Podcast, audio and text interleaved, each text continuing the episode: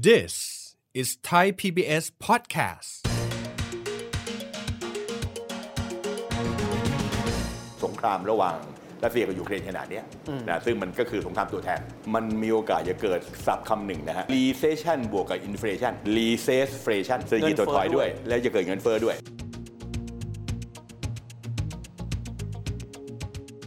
ครับคือถ้าเศรษฐกิจมัน เข้าเนื้อมากๆ ก็คือในอเมริกากับยุโรปเนี่ยผมเชื่อว่าสงครามยูเครนกับรัสเซียจะจบเร็ว แต่ถ้าเผื่อมันไม่เข้าเนื้อมันสามารถเลี้ยงไข่ไปเรื่อยๆนะครับมันก็จะยืดเยื้อยาวนาน แล้วจะสร้างความเสียหายแก่โลกมาก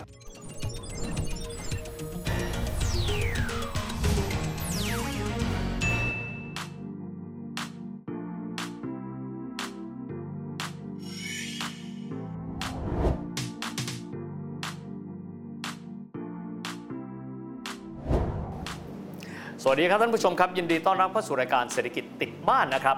หลายคนหันไปมองนะครับว่าสงครามระหว่างรัสเซียกับยูเครนก็คือการลุกรานยูเครนของรัสเซียเนี้ยืดเยื้อกันมานี่ประมาณสัก 3 เดือนแล้วเพราะเริ่มต้นวันที่ 24 กุมภาพันธ์ที่ผ่านมานะครับส่งผลกระทบในเชิงเศรษฐกิจอย่างหลีกเลี่ยงไม่ได้จนกระทั่งมีคำถามนะครับว่าถ้ายืดเยื้อต่อไปเนี่ยจะนำไปสู่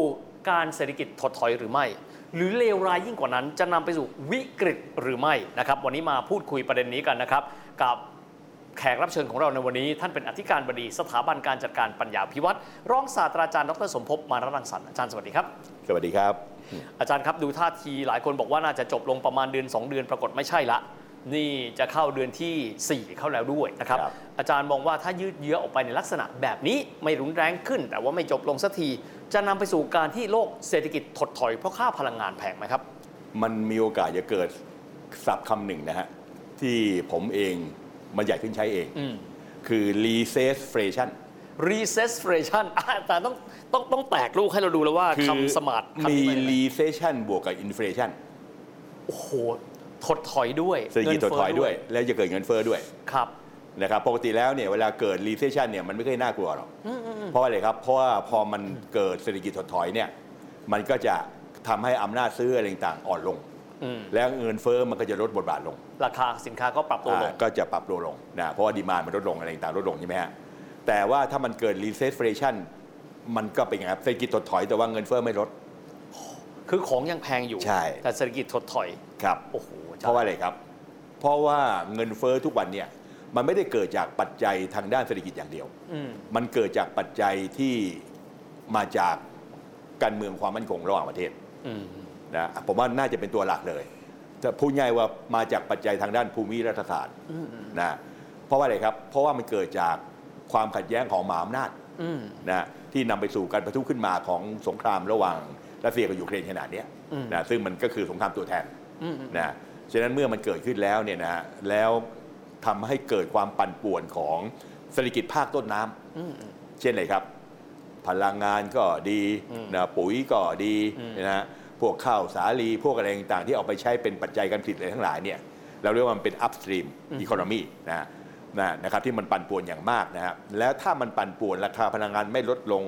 น้ำมันไม่ลดลงแก๊สธรรมชาติถ่านหินไม่ลดลงนะฮะแล้วมันจะนำไปสู่โอกาสในการบริหารจัดการเงินเฟ้อได้ยังไงล่ะอืมนะฉะนั้นเงินเฟ้อมันก็จะดำรงอยู่ท่ามกลางที่เกิดการถดถอยของสภาวะเศรษฐกิจด้วยครับนะครับ และถามว่าเศรษฐกิจถดถอยเนี่ยที่เราได้ยินได้ฟังกันทุกวันเนี่ยมันคืออะไร บางคนก็งงๆนะฮะ อืมอืมนิยามของมันคืออะไรครันิยามก็คือการที่ GDP คุณติดลบตั้งแต่ 2 ไตรมาสขึ้นไป อ๋อก็คือคุณเอาไตรมาสหนึ่งของปีเนี้ยไปเทียบกับไตรมาสหนึ่งของปีที่แล้ว ครับ ไตรมาสที่ 2 ของปีนี้ไปเทียบกับไตรมาสที่ 2 ของปีที่แล้ว แล้วถ้ามันติดลบเนี่ยแสดงว่าเศรษฐกิจคุณถดถอยละอ๋อ นะครับนี่คือนิยามทางวิชาการนะฮะครับนะฮะซึ่งถ้าเผื่อว่ามันเกิดสภาวะเหล่านี้ซึ่งอเมริกาเกิดบ่อยนะครับ บางทีเกิดเกิดซ้ำๆกันหลาย ๆ ครั้งในช่วงเวลาไม่กี่ปีด้วยซ้ำไป แต่ถ้าเผื่อว่ามันเกิดการชะลอตัวลงของดีมานของอะไรก็แล้วแต่นี่นะฮะคุณก็อาจฉีดเงินออกมาอืมใช่ไหมครับคุณก็ใช้ไอ้เอ่อโอ้ดอกเบี้ยผ่อนคลาย ดอกเบี้ยต่ำๆนะลดเฟดฟันเรทลงนะหรือว่าต่อมาก็มีการใช้ QE ต่างๆ มันก็สามารถไปกอบผู้เศรษฐกิจได้ใช่ไหมฮะแต่ถ้ามันเป็น recession เนี่ยมันก็จะทำยากอ่าฮะ เพราะว่าคุณยิ่งไปปั๊มเงินออกมาไปกระตุ้นเศรษฐกิจไอ้อินฟลชันมันก็ยิ่งขยายตัวไงเฟ้อหนักเข้าไปอีกอ่าเฟ้อหนักเข้าไปนะฮะมันก็จะทำให้เอ่อความยากลำบากมันจะเกิดขึ้นละนะฮะ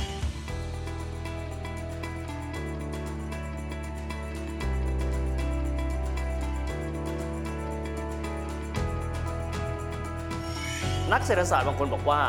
ถดถอยไม่เท่ากับวิกฤตการทางการเงิน financial crisis ครับนะครับ ในส่วนนี้มันมีโอกาสที่จะพัฒนานะครับจาก recession ถดถอยด้วยค่าครองชีพแพงด้วย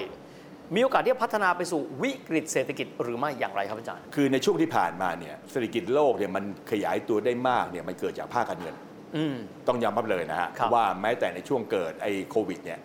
อย่างอื่นมันแย่หมดแต่ภาคการเงินมันขึ้นเอาขึ้นเอาอย่างเราเห็นอยู่อ่าฮะฉะนั้นเมื่อภาคการเงินมันขยายตัวมากในช่วงที่ผ่านมาเนี่ยนะครับ เราเรียกว่าขบวนการเกิด inflated asset value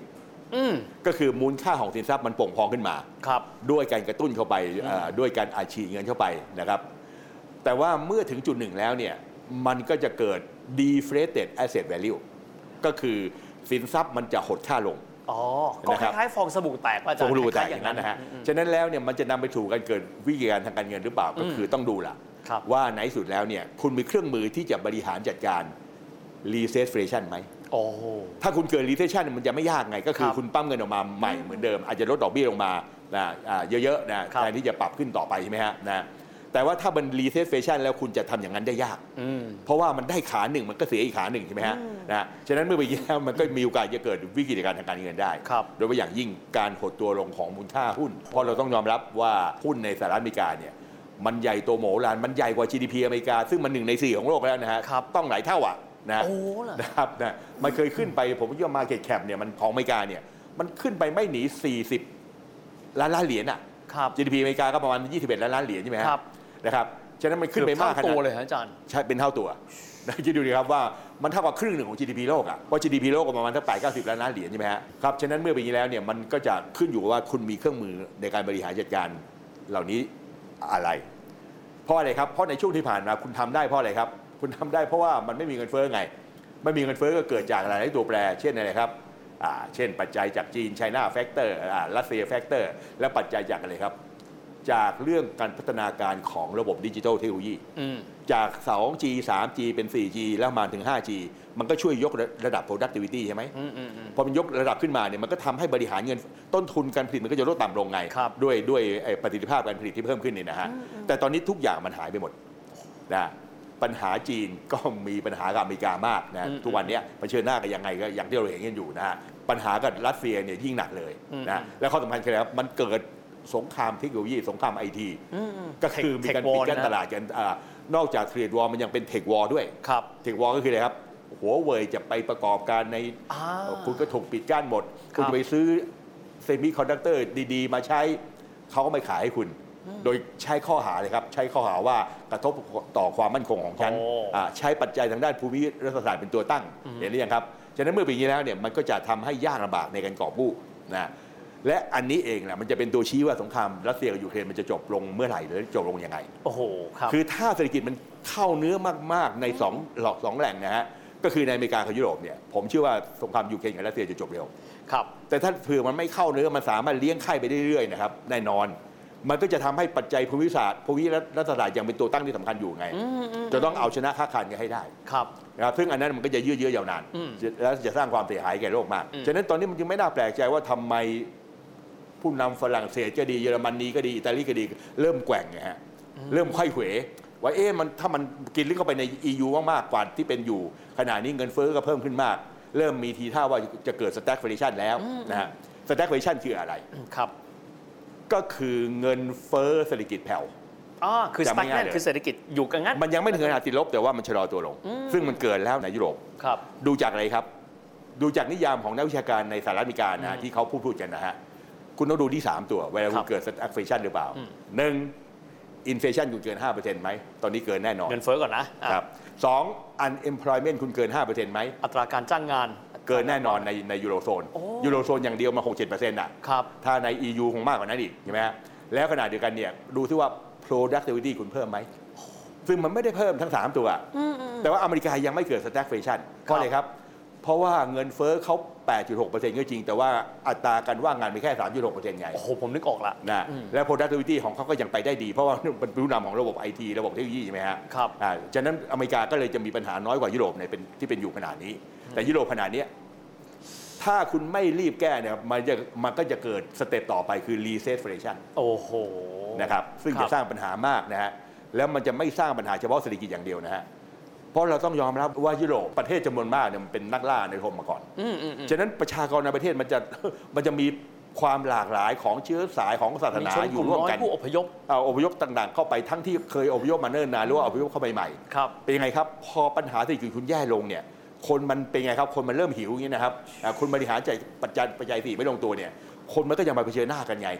นะและความไม่สงบสังสังคมมันก็จะตามมาอย่างมากมาย และเมื่อความไม่สงบทางสังคมตามมาปัญหาการเมืองมันก็จะตามมาด้วยไงนะอืมซึ่งอันนี้แหละมีโอกาสจะเกิดขึ้นสูง อาจารย์ครับเศรษฐกิจบ้านเราที่เราย้ำกันมาเสมอเศรษฐกิจขนาดเล็ก แล้วเปิด พูดง่ายมีแรงกระแทกอะไรมา เราไม่ค่อยรอด เพราะเราจะต้องโดนหางเลขไปด้วยไม่มากก็น้อย อาจารย์มองถ้าสถานการณ์เป็นลักษณะแบบนี้ บ้านเราเองมันจะเป็น recession stagflation หรืออะไรก็ตามแต่ อาจารย์มองว่าเราสามารถที่จะลดแรงกระแทกได้มากน้อยขนาดไหนหรือไม่อย่างไรครับประการแรกนะครับคือเราต้องทำไอ้การบริหารจัดการเศรษฐกิจมหาภาคให้ดีหนึ่งทุนสำรองต่างประเทศมีเยอะเหลือเกินอ่าโอเคสองแสนสองบาทนะฮะ หนี่สาธารณะก็ยังค่อนข้างต่ำยังไม่ถึง 60%และข้อสำคัญก็คืออะไรครับ การบริหารจัดการเรื่องปัจจัย4เนี่ยครับมันลงตัวพอสมควรปัจจัย 4 ก็เช่นเลยครับเออเรื่องอาหารการกินนะคุณก็เป็นอย่างน้อยคุณก็พยายามเรียกตัวเองว่าห้องครัวของโลกโอเคอะไรพวกนี้นะฮะนะความมั่นคงทางอาหารคุณเป็นยังมีผู้ส่งออกอาหารสุดที่อะครับนะฉะนั้นแล้วเนี่ยเอ่อการขาดแคลนอาหารเนี่ยคงเกิดขึ้นได้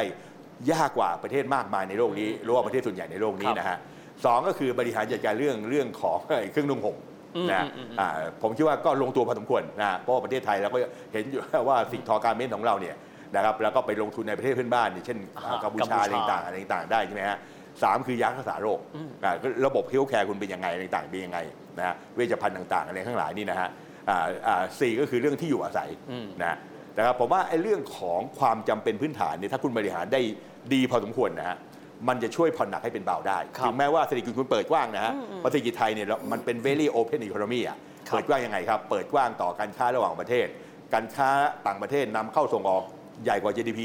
4-50%บวกกันแล้วนี่นะฮะ เฉพาะส่งออกอย่างเดียวเราก็ต้องประมาณ2 8 0 0 0 0ล้านเหรียญนะฮะโอ้โหนะก็ GDP เราเอ่อ ก็500,000เอ่อประมาณใกล้ๆ5 5แสนนะฮะครับ500บิลเลียนใช่ไหมฮะมันก็กว่าครึ่งหนึ่งของ GDP อะนะฮะครับแล้วถ้านำนำเข้าด้วยนำเข้าเนี่ยมันตอนนี้เราขาดดูการค้าแต่ว่านำเข้าคุณมากกว่าส่งออกครับใช่ไหมรวมไปแล้วมันร้อยกว่าเปอร์เซ็นต์ของ GDP อะนะฮะอ่ามันก็แน่นอนแหละมันก็ต้องต้องมีแรงเสียดทานอ่าอืมที่มาจากอ่าตัวแปรนอกประเทศครับนะฮะแต่ว่าอย่างไรก็ตามเนี่ยเมื่อตัวแปรนอกประเทศมันกระเพื่อมไหวมากๆเราไปบริหารจัดการไม่ได้หรอก นะไม่ว่าจะเป็นตัวแปรทางด้านเศรษฐกิจหรือว่าการเมืองระหว่างประเทศอย่างที่เห็นอยู่เนี่ยครับแต่เราจะไปทำอะไรได้เนี่ยแต่ว่าเราต้องดูแลตัวเองให้ดีอืมดูแลตัวเองให้ดีก็คือว่าบริหารปัจจัย4ของประเทศให้ดีครับครับ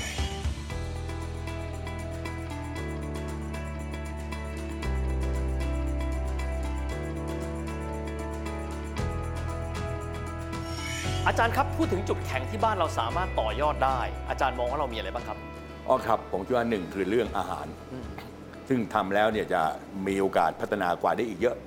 นะโดยเฉพาะอย่างยิ่งการสร้างมูลค่าเพิ่มของภาคอาหารเนี่ยนะฮะนะครับอาหารเนี่ยมันทำได้หลายรูปแบบนะต่อยอดได้อีกเยอะนะสองก็คือเรื่องการแพทย์พยาบาลหมอเราเก่ง แต่ว่าต้องต่อยอดไปหาเรื่องของเอ่อเครื่องมือเครื่องใช้ทางการแพทย์นะเรื่องของยูกยาเวชภัณฑ์ทั้งหลายนะฮะอ๋อสร้างมูลค่าเพิ่มครับนะแล้วก็ใส่ R&D เข้าไปให้เยอะๆ แล้วก็ 3 คือเรื่องของ wellness อืมก็คือ การมีคุณภาพชีวิตที่ดีเมื่อมาอยู่เมืองไทยนะและข้อสำคัญคือว่าเราพยายามเชื่อมโยง3ามสี่เรื่องนี้เข้าหากัน เพราะว่าอาหารกับการแพทย์เนี่ยมันไปด้วยกันได้อืมนะเพราะว่าอาหารที่ดีนะอ่าก็จะทำให้เอ่อเป็นประโยชน์ต่อร่างกาย มันก็เหมือนกับกินยานะฮะอืมอืมอ่าที่เอ่อบำรุงร่างกายไปด้วยในขณะเดียวกันครับเวลเนสก็เช่นกันนะฮะสามสี่ตัวแปรนี้ทำให้ดีนะครับ ให้มันเป็นเหมือนกับเรือธงของเศรษฐกิจไทย อย่างอื่นเราก็ทำไปเรื่องอะไรที่มันเป็นพระเอกของเศรษฐกิจไทยเนี่ยทำให้มันเข้มแข็งครับนะฮะแล้วขณะเดียวกันเนี่ยเราก็ต้องมองเห็นแหละว่าเออเนี่ยต่อไปเนี่ยถ้าเผื่อว่าเราเองเนี่ยนะครับเป็นประเทศที่น่าอยู่ในเชิงเปรียบเทียบ มันเป็นไปได้สูงมากครับน่าอยู่ในเชิงเปรียบเทียบชอบนะคำนี้จังที่จะทำให้มีคนคนเก่งคนดีคนรวย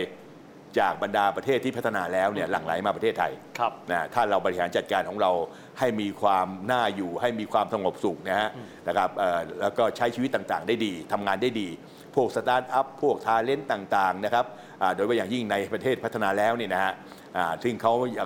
อย่างอาจจะเล็งเห็นว่าอยู่ในประเทศตัวเองแล้วค่อนข้างสุ่มเสี่ยง หรือว่ามีเอ่อปัญหาเพิ่มมากขึ้นนะฮะและข้อสำคัญคือคนมีเงินนะอ่าเริ่มต้นจากกลุ่มแรกคือคนสูงอายุที่มีเงินนะมาใช้ชีวิตในประเทศไทยเป็นบ้านอ่าหลังสุดท้ายของเขา หรือว่านักธุรกิจที่มีเงินนะฮะและพวกเนี้ยจะนำมาซึ่งอะไรครับนำมาซึ่งโน้ตฮาวโน้ตฮูนะครับโน้ตฮูคือคอนเน t ชันอะไรทั้งหลายเนี่ยเข้ามาอยู่ในเมืองไทย นะและชุดตัวเนี้ยผมว่ามันจะเข้ามาช่วยสร้างเศรษฐกิจไทยได้มากเลยนะฮะเราบริหารความเป็นเศรษฐกิจเปิดกว้างของเราให้เป็นนะผมว่าเรื่องพวกเนี้ยทำให้ดีนะก็คงจะช่วยได้เยอะเลยนะฮะนะครับวันนี้ต้องขอขอบพระคุณอาจารย์มากนะครับครับสวัสดีครับ ดังที่เราได้เห็นนะครับว่าถึงแม้ว่าบ้านเราจะเป็นเศรษฐกิจขนาดเล็ก และก็รับแรงกระแทกตลอดเวลา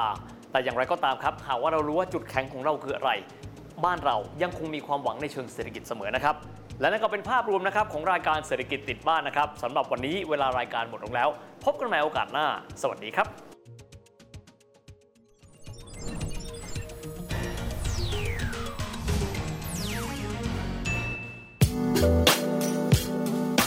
ติดตามรายการทางเว็บไซต์และแอปพลิเคชันของไทย PBS Podcast